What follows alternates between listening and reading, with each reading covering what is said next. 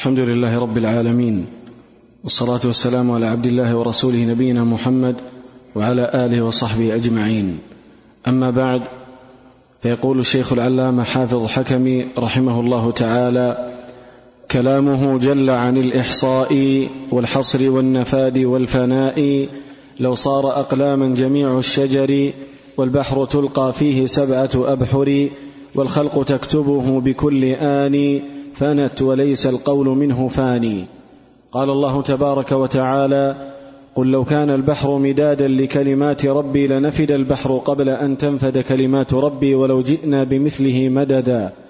وقال تعالى ولو أن ما في الأرض من شجرة أقلام والبحر يمده من بعده سبعة أبحر ما نفدت كلمات الله. إن الله عزيز حكيم. قال ابن كثير رحمه الله تعالى يقول الله تعالى مخبرا عن عظمته وكبريائه وجلاله وأسمائه الحسنى وصفاته العلى وكلماته التامة التي لا يحيط بها أحد ولا اطلاع لبشر على كنهها وإحصائها كما قال سيد البشر وخاتم الرسل لا أحصي ثناء عليك أنت كما أثنيت على نفسك وقال تعالى ولو أن ما في الأرض من شجرة أقلام والبحر يمده من بعده سبعة أبحر ما نفدت كلمات الله. أي ولو أن جميع أشجار الأرض جعلت أقلاما وجعل البحر مدادا وأمده سبعة أبحر معه فكتبت بها كلمات الله تعالى الدالة على عظمته وصفاته وجلاله. لتكسرت الأقلام ونفد ماء البحر ولو جاء أمثالها مددا. وإنما ذكرت السبعة على وجه المبالغة ولم يرد الحصر. ولا أن ثم ولا أن ثم سبعة أبحر موجودة محيطة بالعالم كما يقوله من تلقاه من الإسرائيليات التي لا تصدق ولا تكذب. بل كما قال تعالى في الآيات الأخرى قل لو كان البحر مدادا لكلمات ربي لنفد البحر قبل أن تنفد كلمات ربي ولو جئنا بمثله مددا. فليس المراد بقوله بمثله؟ لعلها بالآية. هذا نقل يمكن يرجع إلى الأصل ابن كثير. نعم. فليس المراد بقوله بمثله آخر فقط بل بمثله ثم بمثله ثم بمثله ثم هلم جرا لأنه لا حصر لآيات الله وكلماته. قال الحسن البصري لو جعل شجر الأرض أقلاما وجعل البحر مدادا وقال الله تعالى إن من أمري كذا ومن أمري كذا لنفد ماء البحر وتكسرت الأقلام. قال قتادة قال المشركون إنما هذا كلام يوشك أن ينفد. فقال الله تعالى ولو أن ما في الأرض من شجرة أقلام. أي لو كان شجر الأرض أقلاما ومع البحر سبعة أبحر ما كانت لتنفد عجائب ربي وحكمته. وخلقه وعلمه. وقال الربيع بن أنس رحمه الله إن مثل علم العباد كلهم في علم الله كقطرة من ماء البحور كلها وقد أنزل الله ذلك ولو أن ما في الأرض من شجرة أقلام. الآية.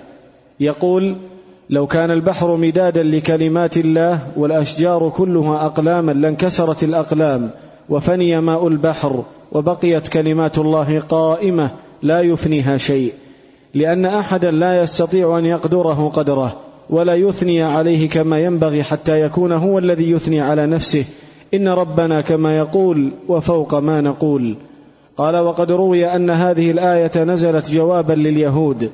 قال ابن إسحاق رحمه الله تعالى حدثني محمد بن أبي محمد عن سعيد بن جبير أو عكرمة عن ابن عباس رضي الله عنهما أن أحبار يهود قالوا لرسول الله صلى الله عليه وسلم بالمدينة يا محمد أرأيت قولك وما أوتيتم من العلم إلا قليلا إيانا تريد أم قومك؟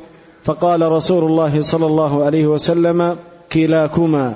قالوا ألست تتلو فيما جاءك أنا قد أوتينا التوراة فيها تبيان لكل شيء؟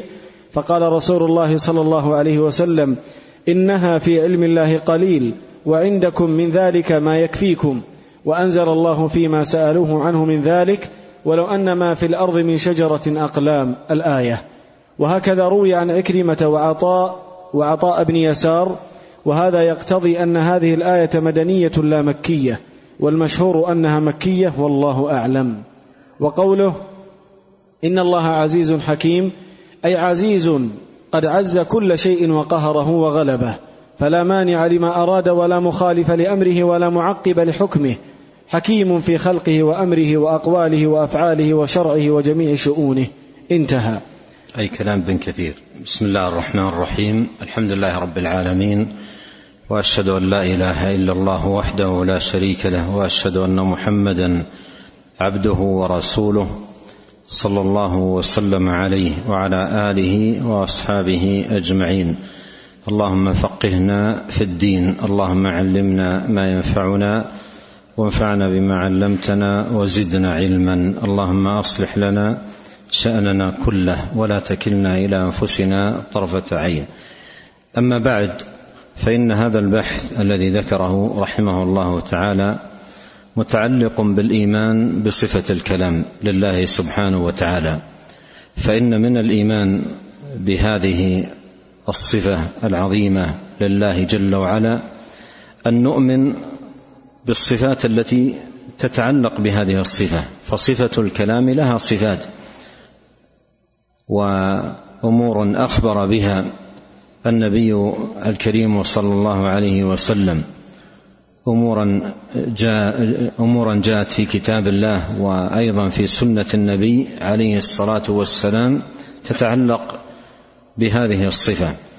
وهي كلها تتعلق بعظمة هذه الصفة الدالة على عظمة المتصف بها جل في علاه وأن أحدا لا يحصي ثناء عليه سبحانه وتعالى بل هو في صفاته ونعوته وكماله جل في علاه كما أثنى على نفسه. وصفة الكلام لله سبحانه وتعالى كما تقدم صفة حقيقية ثابتة لله عز وجل بالدلائل الكثيرة والبراهين المتنوعة في كتاب الله وسنة نبيه صلى الله عليه وسلم. ومما يجب الإيمان به تجاه هذه الصفة أن كلمات كلمات أن كلمات الله سبحانه وتعالى تجل عن الإحصاء. أن يحصيها أحد أو أن يحيط بكنها وكيفيتها أحد. وأيضا تجل عن الفناء والنفاد وهذه المعاني في حول صفة الكلام يجب الإيمان بها يجب الإيمان بها وهو من الإيمان بعظمة صفات الله سبحانه وتعالى وكمالها.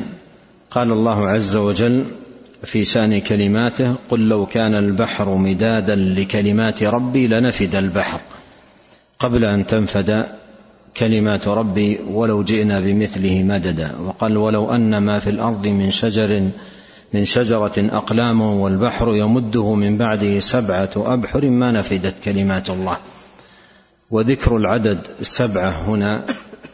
المراد به التكثير والمبالغة.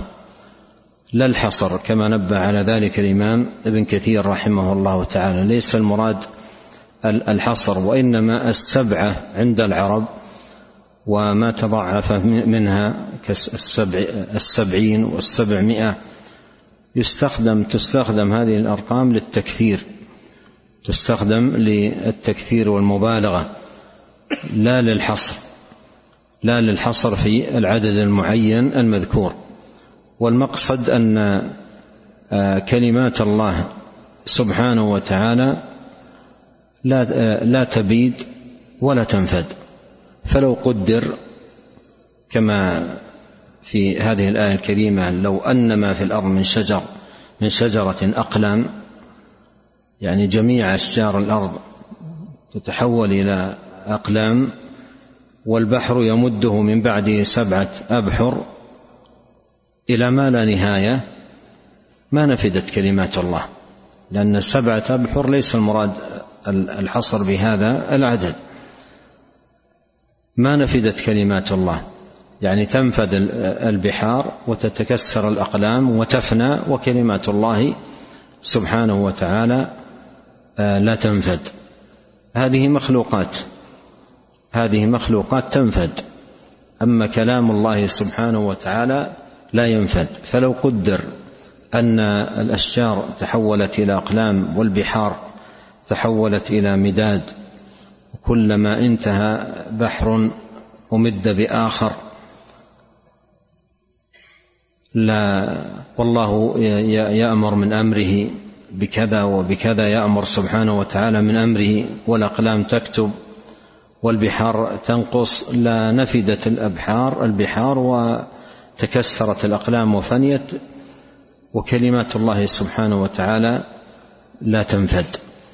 فهذا من الإيمان بهذه الصفة. وما نقله الإمام بن كثير رحمه الله تعالى عن أئمة السلف رحمهم الله تعالى الحسن وقتادة وغيرهم هو في هذا المعنى في بيان عظمة هذه الصفة لله جل في علاه. نعم. وعن جويرية رضي الله عنها أن النبي صلى الله عليه وسلم خرج من عندها ثم رجع بعد أن أضحى وهي جالسة. فقال ما زلت على الحال التي فارقتك عليها؟ قالت نعم. قال النبي صلى الله عليه وسلم لقد قلت بعدك أربع كلمات ثلاث مرات لو وزنت بما قلت منذ اليوم لوزنتهن. سبحان الله وبحمده عدد خلقه ورضا نفسه وزنة عرشه ومداد كلماته رواه مسلم والأربعة. هذا نعم هذا ذكر يقال في الصباح من جملة أذكار الصباح. علمه النبي عليه الصلاة والسلام جويرية رضي الله عنها بعد أن رجع إليها وهي باقية في مصلاها إلى الضحى. وهذا يؤخذ منه أن المرأة يشرع لها في بيتها إذا صلت الفجر أن تبقى في مصلاها أن تبقى في مصلاها إلى إلى الضحى أو إلى ما تيسر لها من الوقت تذكر الله سبحانه وتعالى. ولها من الثواب إذا جلست إلى الشروق ما للرجل إذا جلس في المسجد في ما جاء في حديث النبي الكريم عليه الصلاة والسلام. فكنا يجلسن كنا يجلسن النساء الأول في المصلى فكانت جالسة رضي الله عنها وأرضاها تذكر الله عز وجل وهي جالسة وخرج النبي من عندها لحاجة ورجع وهي على جلستها فقال ما زلت على الحال التي فارقتك عليه؟ قالت نعم. قال النبي عليه الصلاة والسلام لقد قلت بعدك أربع كلمات ثلاث مرات لو وزنت بما قلت من منذ اليوم لوزنتهن. لما قال لها عليه الصلاة والسلام هذا القول لقد قلت بعدك أربع كلمات لم يرد عليه الصلاة والسلام أن يزهدها في هذا الجلوس أو في هذا الذكر الذي وإنما أرشدها إلى هذا الذكر المضاعف مع الأذكار التي تذكر الله سبحانه وتعالى. وهذه كلمات تقال ثلاث مرات لا تأخذ وقتا فلا أن المراد أن يقتصر عليها بل يجلس. وجاء في صحيح مسلم من حديث نبينا عليه الصلاة والسلام من حديث جابر رضي الله عنه أن النبي عليه الصلاة والسلام يجلس في مصلاه إلى طلوع الشمس صلوات الله وسلامه وبركاته عليه. فأراد النبي عليه الصلاة والسلام أن يدلها على هذا الذكر العظيم والعلماء رحمهم الله تعالى يسمونه و و وأمثاله يسمونه الذكر المضعف الذكر المضعف. كلماته قليلة وثوابه مضاعف. ثوابه عظيم عند الله سبحانه وتعالى. سمى الذكر المضاعف. وابن القيم له كلام كلام جميل حول الذكر المضاعف. إن ما نسيت فهو في كتابه المنار المنيف في كتابه رحمه الله تعالى المنار المنيف قال لقد قلت بعدك أربع كلمات ثلاث مرات لو وزنت بما قلت منذ اليوم لوزنتهن. هذا دليل على أن هذا الذكر مضاعف أن الذكر مضاعف ودليل على أيضا التفاضل بين الأذكار مثل ما جاء في الاستغفار سيد الاستغفار أي الأفضل فيه والمقدم. فالأذكار متفاضلة متفاضلة. والتفاضل الذي في الأذكار بحسب ما فيها من المعاني من التعظيم لله والذل والخضوع والتوسل والانكسار بين يدي الله سبحانه وتعالى بذكره ومناجاته سبحانه وتعالى. قال لقد قلت بعدك أربع كلمات ثلاث مرات. لو وزنت بما قلت منذ اليوم لوزنتهن. سبحان الله وبحمده. عدد خلقه ورضا نفسه وزنة عرشه ومداد كلماته ومداد كلماته. هنا ذكر عليه الصلاة والسلام هذه الأمور عدد عدد خلق الله ورضا نفسه وزنة عرشه ومداد كلماته تضعيفا تضعيفا لهذا الذكر بهذه الألفاظ التي أتبع بها. تضعيفا لهذا الذكر الذي وتسبيح الله سبحان الله. سبحان الله تسبيحا عدد خلقه ورضا نفسه وزنة عرشه ومداد كلماته. قوله هنا قوله هنا ومداد كلماته. ومداد كلماته يفسره ما تقدم في الآيات وشروحات أهل العلم لها. مداد كلماته. مداد كلماته لأن المذكورات هنا المذكورات هنا كلها للتضعيف والكثرة بما لا حد له ولا حصر. ومن ذلك مداد الكلمات. وعرفنا أن مداد كلمات الله سبحانه وتعالى لو قدر أن البحار تحولت إلى آه، آه، حبرا يكتب به والأشجار تحولت إلى أقلام إلى أقلام يكتب بها وكتب بها لنفدت هذه الأشياء وما آه، نفدت كلمات الله سبحانه وتعالى. ما نفدت كلمات الله سبحانه وتعالى. وهذا يبين لك عظم التضعيف الذي في قوله مداد كلماته. عظم التضعيف في في قوله آه، مداد كلماته. سبحان الله مداد كلماته. نعم. وعن أبي هريرة رضي الله عنه قال جاء رجل إلى النبي صلى الله عليه وسلم فقال يا رسول الله ما لقيت من عقرب لدغتني البارحة. قال أما لو قلت حين أمسيت أعوذ بكلمات الله التامات التي لا يجاوزهن جبار ولا متكبر. والأحاديث في الباب كثيرة. نعم المعروف في لفظ الحديث أعوذ بكلمات الله التامات من شر ما خلق. نعم. والمقصود أن كلمات الله باقية لا تنفد أبدا تامة لا تنقص أبدا وذلك لأن كلامه وصفته وليس من صفاته شيء ينفد. نعم يعني قوله كلمات الله باقية لا تنفد. المقصود مما تقدم ومن ذلك قوله مداد كلماته وقوله كلمات الله التامة. هذا من المعاني التي تستفاد من أن كلمات الله عز وجل لا تنفد ابدا. نعم. ولذا أخبرنا تعالى أن جميع أشجار الأرض لو كانت اقلاما والبحار أضعافها مدادا يكتب بها كلماته لنفدت كلها. وكلماته باقية لا تنفد. وذلك لأن الأشجار والبحار مخلوقة والمخلوقات من لازمها النفاد والفناء. وكلمات الله صفته وليس من صفاته شيء يفنى. نعم هذا كلام عظيم جدا. يعني هذا التعليل عظيم في في معنى ما سبق. لأن الأشجار والبحار مخلوقة والمخلوقات من لازمها النفاد والفناء. وكلمات الله صفته وليس من صفاته شيء يفنى. نعم. بل هو الباقي بأسمائه وصفاته أزلا وأبدا. كل شيء هالك إلا وجهه. له الحكم وإليه ترجعون. نعم. صلى الله عليكم يا شيخ. العبارة هذه قلقة.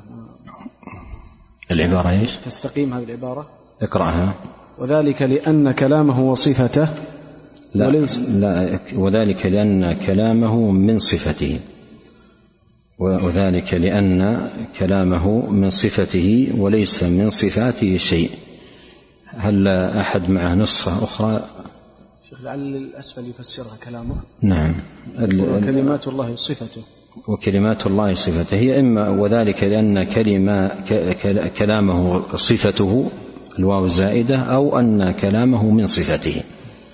إما هذا أو هذا. أما الواو هذه لا تستقيم. إما أنها لأن كلامه صفته وليس من صفاته شيء ينفد أو وذلك لأن كلامه من صفاته أو من صفته.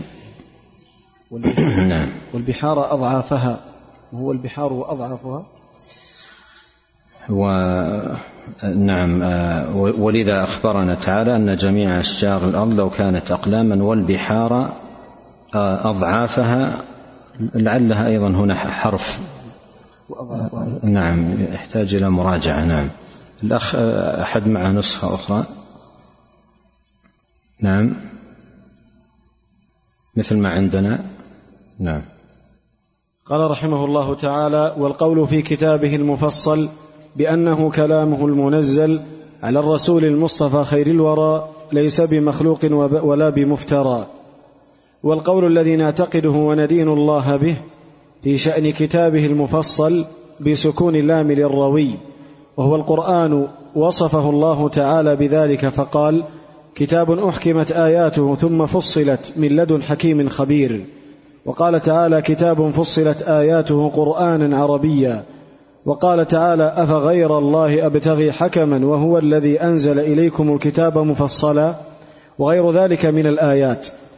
بأنه كلامه حقيقة حروفه ومعانيه. ليس كلامه الحروف دون المعاني ولا المعاني دون الحروف. قال الله تعالى وإن أحد من المشركين استجارك فأجره حتى يسمع كلام الله وقال تعالى سيقول المخلفون إذا انطلقتم إلى مغانم لتأخذوها ذرونا نتبعكم يريدون أن يبدلوا كلام الله قل لن تتبعونا كذلكم قال الله من قبل. وعن أبي ذر رضي الله عنه قال قال رسول الله صلى الله عليه وسلم إنكم لا ترجعون إلى الله بشيء أفضل مما خرج منه. يعني القرآن. رواه أبو داود والحاكم وصححه. نعم يا قول الشيخ رحمة الله عليه آه، والقول في كتابه المفصل بأنه كلامه المنزل. القول أي الذي نعتقده وندينه ندين الله سبحانه وتعالى به في كتابه المفصل بأنه كلامه المنزل يعني الذي نعتقده في في في في القرآن المقصود بقوله في كتاب مفصل أي القرآن الذي نعتقده ونقوله في القرآن أنه كتاب منزل من الله سبحانه وتعالى على رسوله ليس مخلوق. فعقيدتنا خلاصة هذا هذين البيتين أن عقيدتنا في القرآن أنه كلام الله منزل غير مخلوق. أنه كلام الله منزل غير مخلوق. وإنه لتنزيل رب العالمين. نزل به الروح الأمين على قلبك لتكون من المنذرين. تنزيل الكتاب لا ريب فيه من رب العالمين. فمن من من رب العالمين أي منه بدأ هو الذي تكلم به سبحانه وتعالى. تكلم به جل في علاه وسمعه جبريل منه ونزل به إلى النبي الكريم صلوات الله وسلامه عليه. فهذا الذي نعتقده في القرآن بآياته وحروفه ومعانيه أنه كلام الله غير مخلوق. ليس كلام الله الحروف دون المعاني ولا المعاني دون الحروف بل القرآن بحروفه ومعانيه هو كلام الله سبحانه وتعالى. منزل من الله تنزيل من تنزيل الكتاب لا ريب فيه من رب العالمين. نعم. وعن أبي سعيد الخدري رضي الله عنه قال قال رسول الله صلى الله عليه وسلم يقول الرب تبارك وتعالى من شغله القرآن عن مسألتي أعطيته أفضل ما أعطي السائلين وفضل كلام الله على سائر الكلام كفضل الله على خلقه. رواه الترمذي وقال حديث حسن غريب. نعم يعني هذا في إسناده آه، في إسناده مقال لكن المعنى هذا عظيم ومأثور عن بعض السلف. فضل كلام الله على سائر الكلام كفضله على خلقه. يعني من أراد ان يعرف فضل القرآن على سائر الكلام فهو كفضل المتكلم به سبحانه وتعالى على خلقه جل في علاه. وروى ابن خزيمة نعم. عن نيار بن مكرم الأسلمي رضي الله عنه صاحب رسول الله صلى الله عليه وسلم ورضي الله عنه قال لما نزلت ألف لام ميم غلبت الروم في أدنى الأرض وهم من بعد غلبهم سيغلبون خرج رسول الله صلى الله عليه وسلم فجعل يقول بسم الله الرحمن الرحيم. ألف لام ميم غلبت الروم في أدنى الأرض وهم من بعد غلبهم سيغلبون في بضع سنين. فقال رؤساء مكة مشركي مكة. يا ابن أبي قحافة. أبو بكر نعم. هذا مما أتى به صاحبك؟ قال لا والله ولكنه كلام الله وقوله وذكر الحديث. نعم يعني أتى به صاحبك يعني من عنده قال لا والله ولكنه كلام الله وقوله أي منزل من الله سبحانه وتعالى وحي منزل. نعم. وكان ابن مسعود رضي الله عنه يقبل المصحف ويقول كلام ربي كلام ربي. وأنا نعم, نعم هذا ينظر أيضا في في ثبوته عن ابن مسعود وجاء قريبا منه أو نحوه عن عكرمة. فأيضا ينظر في ثبوته وفيما يعرف من هدي النبي عليه الصلاة والسلام في شان المصحف لم ينقل عنه أنه عليه الصلاة والسلام كان من هديه أن يقبله. انه كان من هديه أن يقبله لم ينقل عنه في شيء من الأحاديث عنه صلوات الله وسلامه عليه. ولهذا في سؤال للجنه الدائمة الافتاء برئاسة الشيخ بن باز رحمة الله عليه عن حكم التقبيل قال لا نعلم له أصلا في هدي النبي الكريم صلوات الله وسلامه عليه. و هذا المنقول ينظر في آه، ثبوته عن ابن مسعود وكذلك ما ينقل عن عن عكرمة رضي الله عنه. نعم. وعن عمر رضي الله عنه قال إن هذا القرآن كلام الله فضعوه على مواضعه. وقال خباب صاحب رسول الله صلى الله عليه وسلم على مواضعه يعني لا يحمل على غير معناه ولا على غير مدلوله. نعم. وقال خباب صاحب رسول الله صلى الله عليه وسلم تقرب إلى الله بما استطعت فإنك لن تقرب إلى الله بشيء أحب إليه من كلامه. نعم. وقال عبد الله بن مسعود رضي الله عنه القرآن كلام الله فمن رد شيئا فإنما يرد على الله. وعنه رضي الله عنه قال إن أحسن الكلام كلام الله ويروى ذلك عنه مرفوعا إلى النبي صلى الله عليه وسلم وهو صحيح في الصحيح. نعم كان يقول ذلك في خطبة الجمعة أما بعد فإن أحسن الحديث. نعم. وقال عثمان بن عفان رضي الله عنه ما أحب أن يأتي علي يوم وليلة ولا أنظر في كلام الله. يعني القراءة في المصحف. نعم يعني ما ما من هدي السلف رضي الله عنهم من هدي الصحابة رضي الله عنهم الا يمر على المرء يوم وهو لا ينظر في كلام الله. يرى أنها من الخساره العظيمة ان ان أن تطلع الشمس ثم تغرب وهو لم ينظر في كلام الله سبحانه وتعالى. فهو من المهمات العظيمة في برنامج المسلم اليومي أن يكون له حظ من النظر في كلام الله سبحانه وتعالى قراءة وتدبرا. ويعد خسارة عظيمة أن تطلع على المرء شمس يوم ثم تغرب ولم يكن له في ذلك اليوم نظر في كلام الله سبحانه وتعالى. والمقصود بالنظر في الكلام أي التلاوة والتدبر. التلاوة والتدبر. نعم. وقال ابن مسعود رضي الله عنه من كان يحب أن يعلم أنه يحب الله فليعرض نفسه على القرآن فإن أحب القرآن فهو يحب الله فإنما القرآن كلام الله. نعم هذا كلام عظيم يعني كلام عظيم حب القرآن من حب المتكلم به الله جل في علاه. ولهذا من كان يحب أن يعلم أنه يحب الله فليعرض نفسه على القرآن ينظر مدى قربه من هذا الكتاب وعنايته به وتدبره له.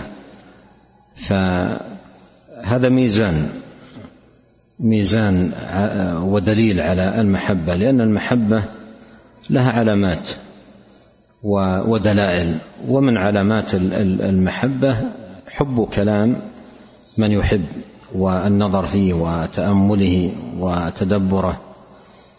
فإنما القرآن كلام الله نعم. فهذه النصوص من الكتاب والسنة وإجماع الأمة على أن القرآن كلام الله تكلم به حقيقة وأنه هو الذي قال تبارك وتعالى ألف لام ميم ألف لام ميم صاد ألف لام راء ألف لام ميم راء كاف ها يا عين صاد طه طا سين طا سين ميم حا ميم عين سين قاف. وليس كلام الله المعاني دون الحروف ولا الحروف دون المعاني بل حروفه ومعانيه عين كلام الله. نعم يعني القرآن كلام الله سبحانه وتعالى حروفه ومعانيه. ومن ذلك الحروف المقطعة في أوائل السور حاميم طاسين طاسين ميم. هذه الحروف وما في القرآن من آيات وسور كله كلام الله. كله كلام الله سبحانه وتعالى ألفاظه وحروفه ومعانيه. ويكتفى بهذا نسأل الله الكريم أن ينفعنا أجمعين بما علمنا وأن يزيدنا علما وتوفيقا وتسديدا وأن يصلح لنا شأننا كله وألا يكلنا إلى أنفسنا طرفة عين إنه سميع قريب. نعم. أحسن الله عليكم يا شيخنا. في صفحة 327 نعم. هل هذه تستقيم العبارة؟ أي صفحة؟ يقول 327 اقرأ. قال فقال رؤساء مكة مشركي مكة.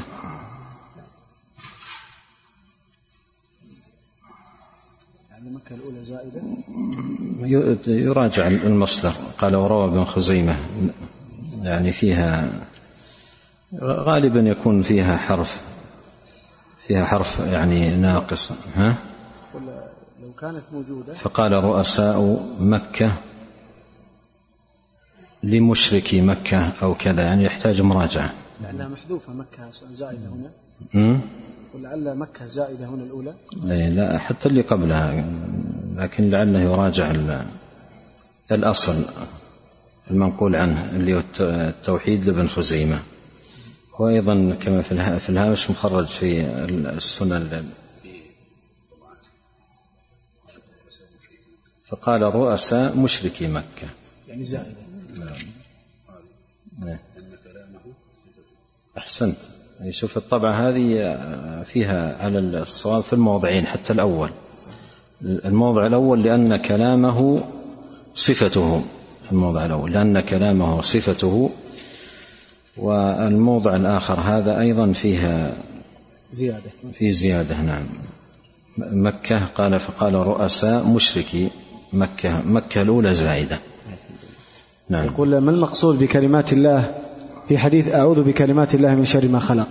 هل هي الشرعية أو الكونية؟ الأظهر والله تعالى أعلم أنها الكونية أنها يأتي في بعض الألفاظ للحديث التي لا يجاوزها بر ولا فاجر. وهذا إنما يكون في كلماته سبحانه وتعالى الكونية. سبحانك اللهم وبحمدك أشهد أن لا إله إلا أنت أستغفرك وأتوب إليك. اللهم صل وسلم على عبدك ورسولك نبينا محمد وآله وصحبه. جزاكم الله خيرا. بارك الله فيك.